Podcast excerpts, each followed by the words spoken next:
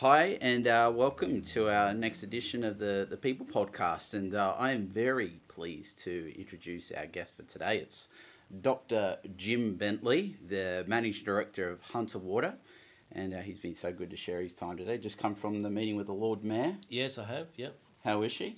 She's good. Yeah, I like working with uh, Councillor Nuatali Nelmes. Uh, yeah, we work together very well. Really important, I think, doing the kind of job I do that we work with civic leaders and university leaders, and yeah, so very good.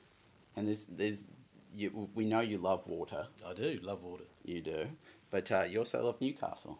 I do. I've been here nearly three years, and before I came here, I really didn't know uh, how I was going to get on, and uh, it, it, yeah, I like it. I like it a lot. Good prospects. I, I like to think Newcastle hasn't had its best day yet. No, but we're having really good days. All right. Yeah. I feel the same way. Newcastle's not uh, where you started though. You're obviously British, Yes. uh, but you've worked all around the world. You started at Thames Water, was it? Yeah, my first kind of grown-up job uh, was with Thames Water in Oxford, in England, and uh, I was with that company for twelve years. But that took me to live in Istanbul for four years, and I ran our Middle East business, so working in several Arab countries as well as Turkey.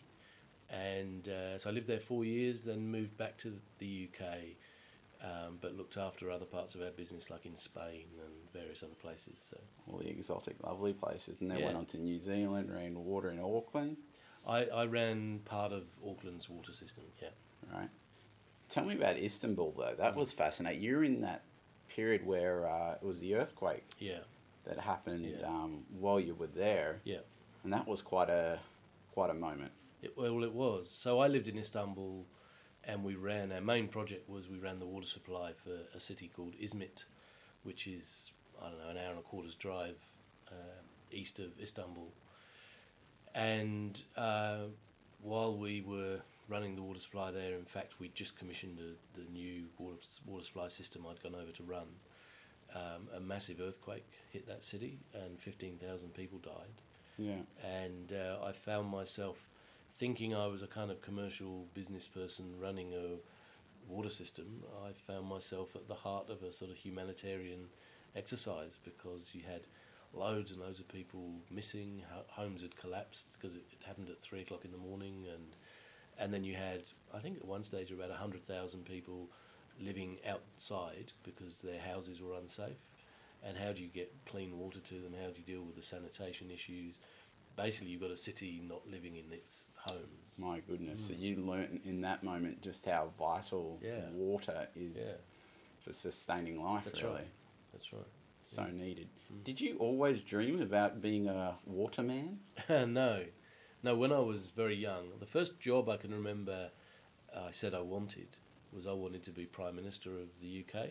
Nice. Um, and given Not now, not right now. no, to be. given Mrs May and what she's having to deal with with Brexit, um, I'm really glad I'm in water. Yeah. Mm. So really, so you were like, I one day want to be prime yeah, minister. when I was very young, I, I remember saying I wanted to be prime minister. The other thing I can remember saying as a kid was I wanted to be chairman of BP, the big um, global petroleum oil chemicals company. nice. Um, so I guess uh, even though I'm an incredibly humble person, that kind of says something about I had quite Big. some lofty goals. quite big vision about what I thought I was around for. I love that. And what was? How were your folks like? Were they were they like go for it, Jim? Yes, or did they kind of bring you try to bring you down to earth? Or Um, most of the conversations were, were really encouraging. Um, from my parents, yeah, I, I don't. I do remember one occasion where one of my parents uh, made me feel a little bit kind of like I had ideas above my station. But that was one conversation. Really, most of my childhood, um, I think they they either kind of tolerated this cocky little kid that they'd got, or they actually thought maybe there was something there. well, you weren't far off though. You were definitely. Th- yeah, well, you had aspirations to have an impact on community, obviously. Yeah, yeah, Prime Minister, yeah, yeah. running BP. yeah, yeah. Maybe maybe uh, some uh, good financial gain in that one, but uh, you definitely had aspirations, I guess, to have an impact on the world around you. Then Yeah. did that did that come from mum and dad? Is that something that they kind of did inspire in you, or where did that conviction come to want to have an impact on the Um, I know, think community at large?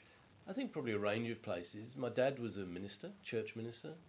My mum was a social worker. Okay. Um, so both of those people had, uh, you know, community and caring for people type um, careers and, and lives. Um, but also, I remember growing up in England being really struck with um, the problems in Northern Ireland. Mm. Uh, I, that's another job. I remember saying to, actually, I said to my dad one day, um, I'm going to be part of bringing the peace process to Northern Ireland. Of course, I knew nothing about that. I had no idea how that could have happened. But Wow. I had this real strong thing about peace, Mm. and um, you know, blessed are the peacemakers. It, it really struck me that here we've got, you know, people in. This was my very naive, uneducated view growing up, but people in Northern Ireland who apparently, in the name of different types of Christianity, were doing such terrible things to each other. Yeah. And that just didn't sit with me about, you know, Christianity is supposed to be about peace Yeah. and and of course I know it's about much more than Christianity now, but this is my childhood view as I was growing up. The, the problems of Northern Ireland really weighed heavily on me. Wow. As a young boy. I was quite deep for a kid, wasn't I? I, You were, I, really? thought about that. Before. No.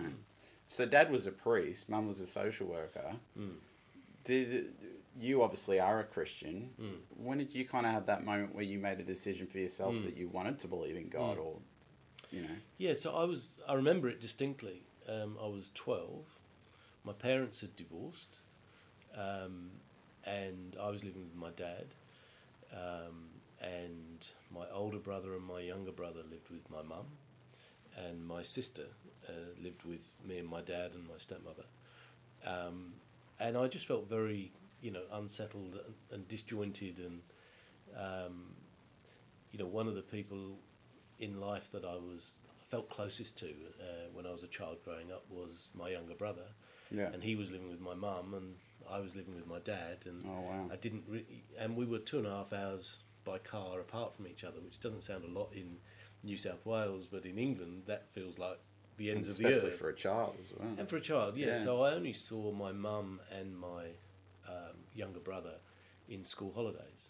And Mm. I don't think I ever saw them. Or it maybe it was a you know a, a family event occasionally, but pretty much uh, it was school holidays only. And so you had these long periods of feeling like uh, things were missing, something was missing. And I remember a day. Um, and I don't really know why, but uh, I'd been taken to church all my life and to Sunday school and all those kind of things. But at 12 years old, uh, a verse from the Bible that says that all things work together for good for those who love God and are called according to his purpose. Mm. And uh, what really struck me is all things work for good, and I didn't really think too deeply about it, other than I had this really strong conviction that God can make this good Yeah. and that was enough for me. Um, and that was the day I decided I believed and I was a Christian. Wow. 40 years ago. I am 52. You've got a look of shock on your face. I do. I Yeah, really do. yeah, 40 years ago. Unbelievable. And so that obviously was a life altering moment. Yeah, sure. You had another life altering moment when your brother passed away. Mm. What kind of impact did that have on your life? Um, that was um, horrific. Um, so he was 18, I was 21. Um, and I was, like I am now, I was then a, a sort of one of the preachers in the church that I went to.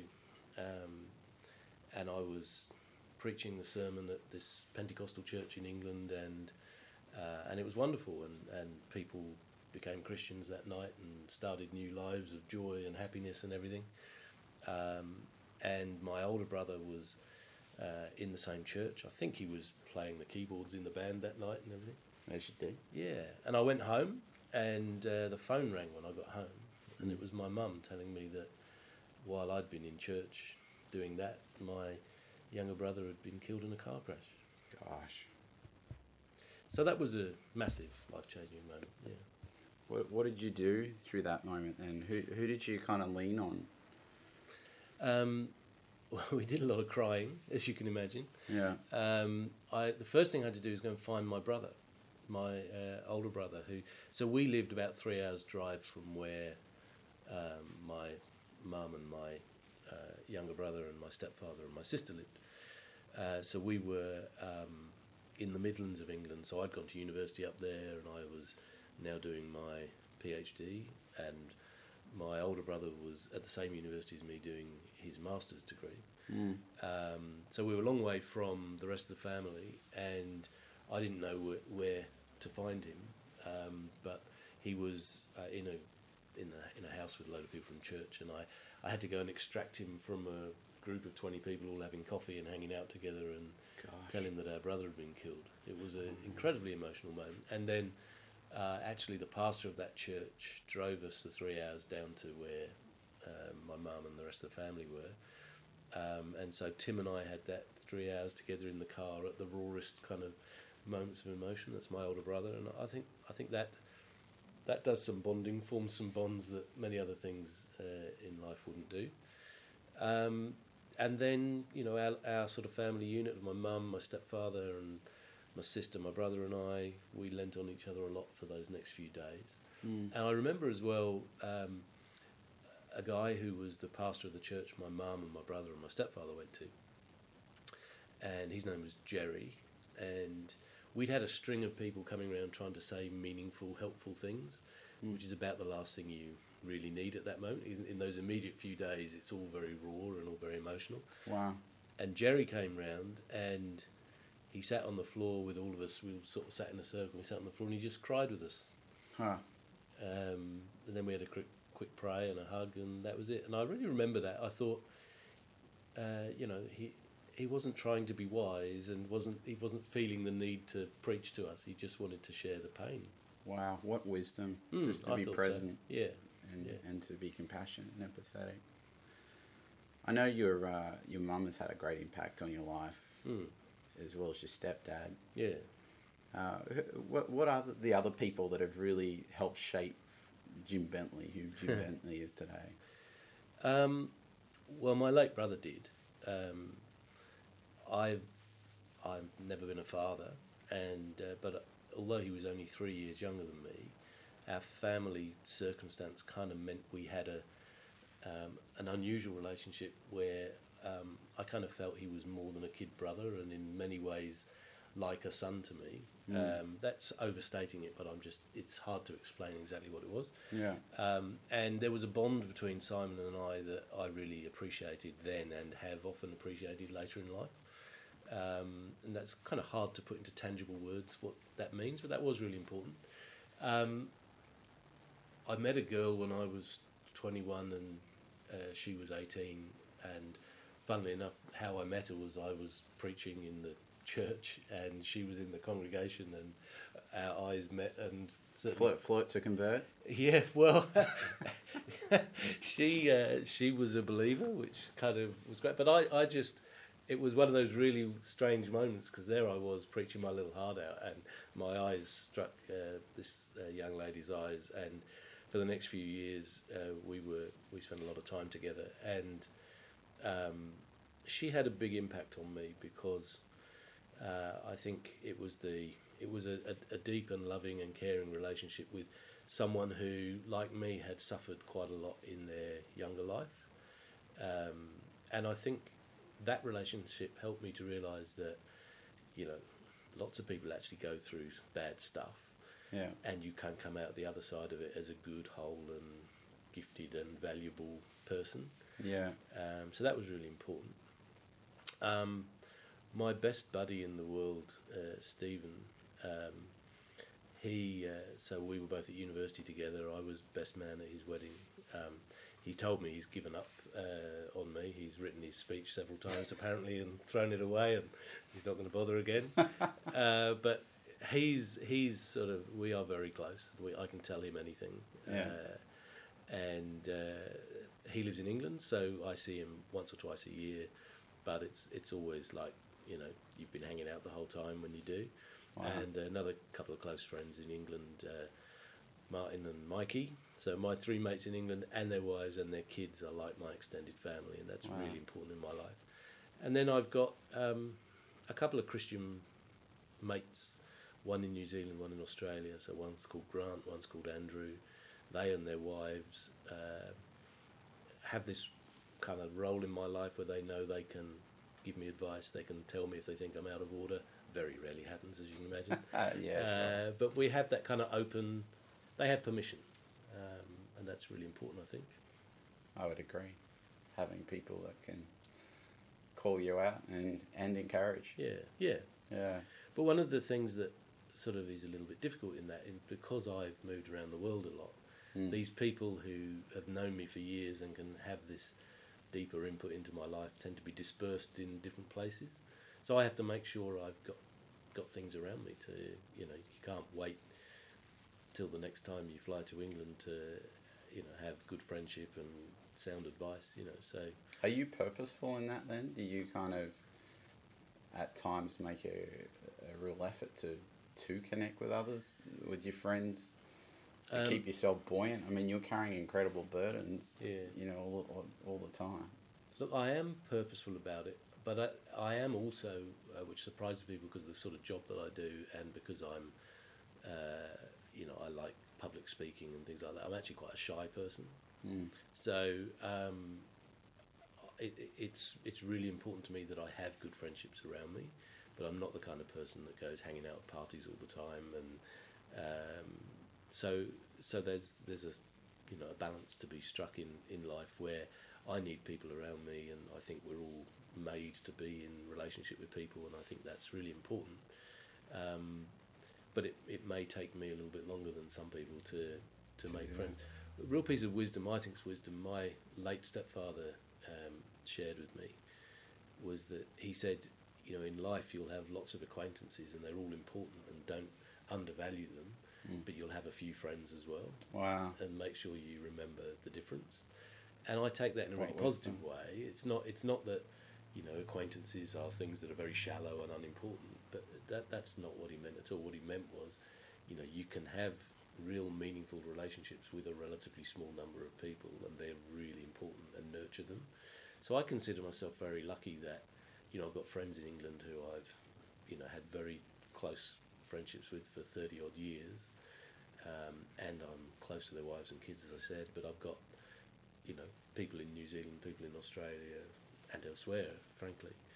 Um, but when I come to a new place like this, you know, what do I do to meet people and make friends? I find a church that I feel like I fit in, which I found in your church. So I'm very Mm. grateful for, um, and that's that's what I need. That's enough. Love it. Talking about purpose, back to when you were a young boy and you had that conviction that uh, there was something in you that felt that you needed to contribute to society. What was the moment for you where, if there was a moment where you went, "This is why Jim Bentley's on planet Mm. Earth"? Like, Mm. what, when would you say that was? Or Um, initially, so w- once I'd grown up a little bit, went to university, um, and I say I moved away from uh, where either of my parents lived. Um, and at university, I started going to this church, and I got very heavily involved in the church, and um, I just kind of assumed that I was going to be a pastor. right, Um, and because I was quite good at speaking, you don't need to comment on that if you don't agree. But you no, know, I would agree with that. It's a fair But- estimate. but I was quite good at speaking, and I quite enjoyed it. Um, and and I was, you know, I was a deep believer in what I was talking about, and you know, I knew that being in a relationship with a God who created me and cared for me had transformed my life, and I'd been able to deal with some of the darkest times of life and some of the great times of life in a different way to perhaps would otherwise have happened because I was in relationship with the God who created me. And I was really passionate about sharing that with other people. And I assumed, therefore, if you put all of those things together, it just seemed natural to me that I was going to be a pastor. And, and there was a period where part time I was running a church uh, while I was actually studying for my PhD. And uh, Seriously. yeah, and I look back on it and I'm like, how did that ever happen? Why did that ever happen? Like that was so not right. Yeah. Um, but it was all out of people's good intention, and I think my good intention. Um, but it just wasn't what I was supposed to be. Um, and then I think the moment when I sort of first realised, hang on, this you are supposed to you're supposed to lead people and show people how to lead people. Um, I probably got that the most strongly uh, when I was I was 26 and I joined Thames Water, the company that looked after water and wastewater and things in the southeast of England. Um, and I got given this job to be manager of a team of, I think there were nearly 70 people, and most of them were in their 50s. And it was a heavily unionised environment, it's quite a combative environment, and I found myself doing well in that environment. Hmm. Uh, and I and I loved it Yeah. Um, and it challenged me in so many ways, you know. Um, and th- six years after I joined them, uh, I left the UK business and moved to Istanbul. And I was really proud that at the leaving lunch that I had, my peers and my some of my direct team and everything were at this leaving lunch, but actually the union representatives from different parts of London had travelled to come to the lunch, and we'd had some kind of hearty conversations, some quite deep uh, challenges over the years. And one of them shook me by the hand and said, I've disagreed with nearly everything you've done, but if the next bloke's half as honest as you, would have done well. Wow. And I, that to me was the such praise. Yeah. I didn't really care about all the other speeches that were at the lunch. Is that right? That was that was the most, and that stuck with me forever. Um, and when the guy came over to say that to me, of course I didn't know what he was going to say, and I'm thinking, oh, here we go, even Carrying on my last day. yeah. But I thought, what an honour to have someone like that say that in other people's hearing, and it kind of, I think it told me that, you know, in in leadership, you know, being honest, being decent, treating people well, doesn't mean to do that that you can't also achieve good business outcomes and things like that. And I, and I feel passionately that uh, in a business I'm there to achieve good outcomes for my staff and for my shareholders and for the community and the customers and the environment and what have you. Um, but that was the first time I realised there is something here, you know. And Wow. I, I felt So it's not all about the bottom line. no, Yeah. no.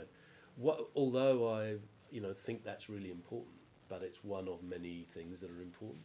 But that moment where that guy said, "If the next bloke's half as honest as you, would have done well," was it's probably the highest praise I've ever had in my career, at least in terms of how much I value it. That's incredible.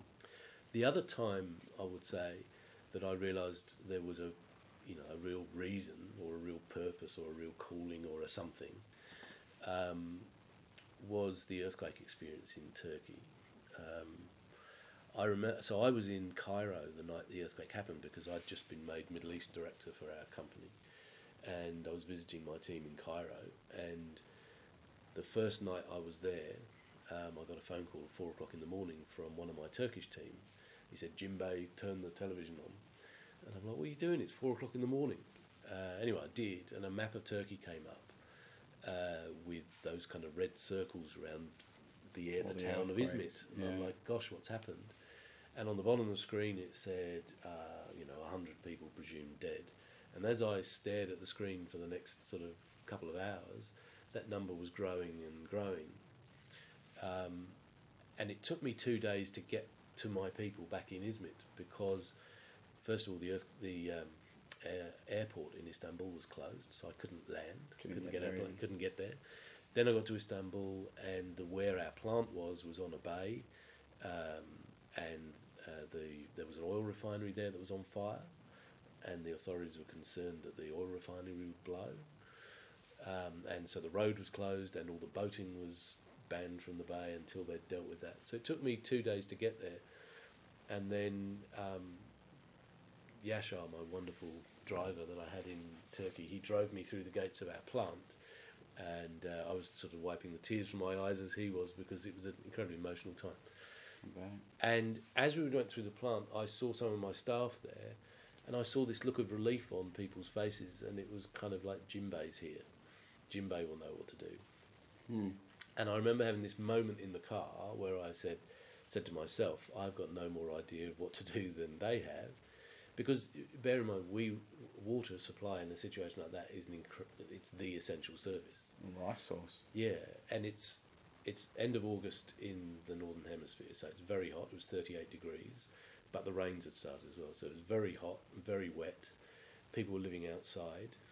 There was no there was An enormous pressure. Yeah. I can imagine. So, like for disease control and for all that kind of stuff, and just for day to day life, really important that we were on our own game and we did really well. I had this moment sat in the back of the car, saying, "What do you, what do you do now?" And I remember saying to myself, "You you get out of the car, you look and sound confident, and and you lead." Hmm. And I can remember that you know walking through that next day, praying at the same time as speaking.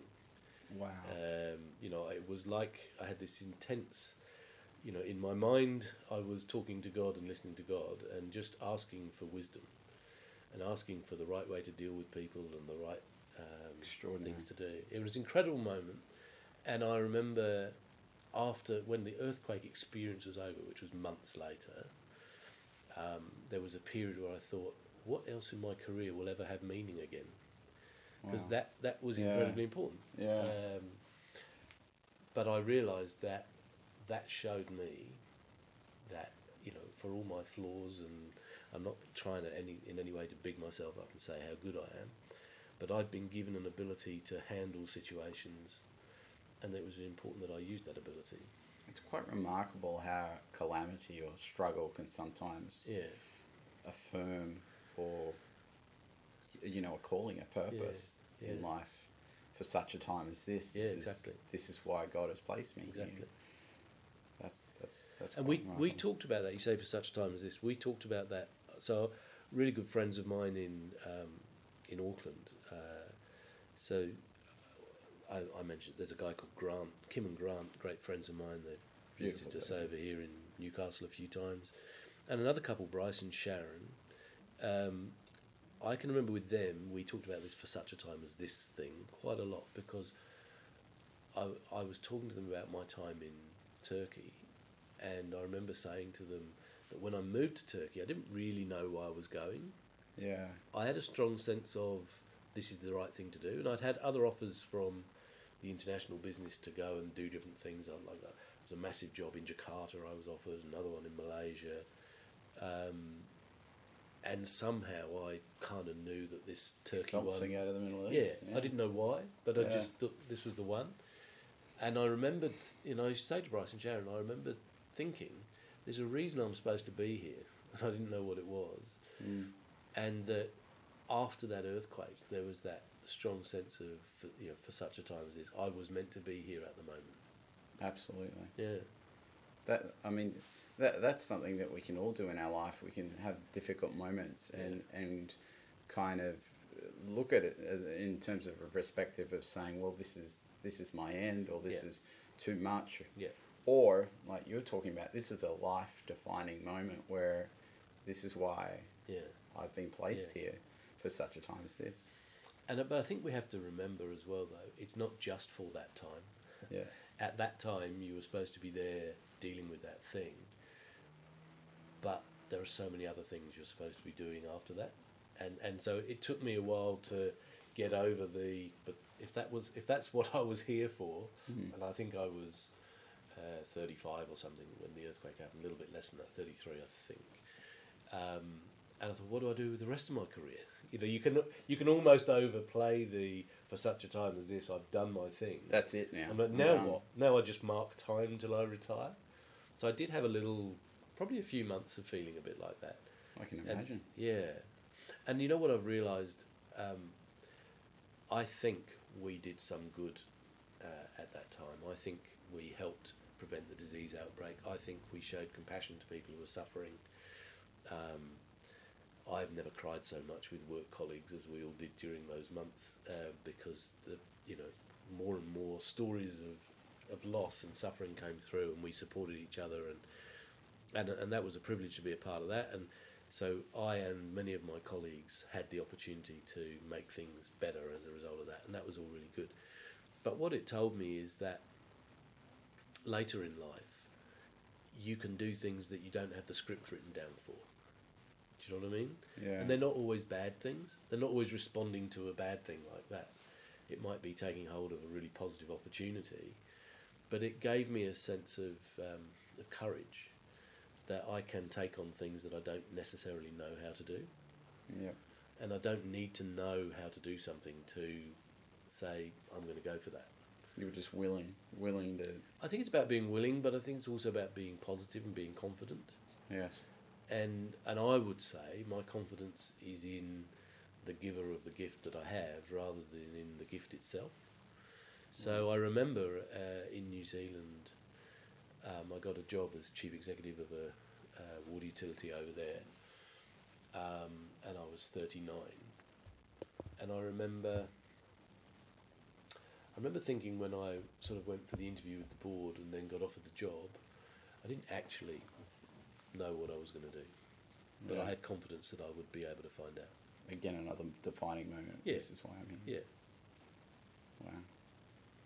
Love it. it's been wonderful to hear your story and thank you for sharing it. And uh, thank you everyone for tuning in. You've been hearing uh, from Dr. Jim Bentley, the Managing Director of Hunter Water and a faithful steward in our wonderful city. And uh, my name's Ryan. I'm the Senior Pastor of C3 People, and we're so grateful that you've joined us today.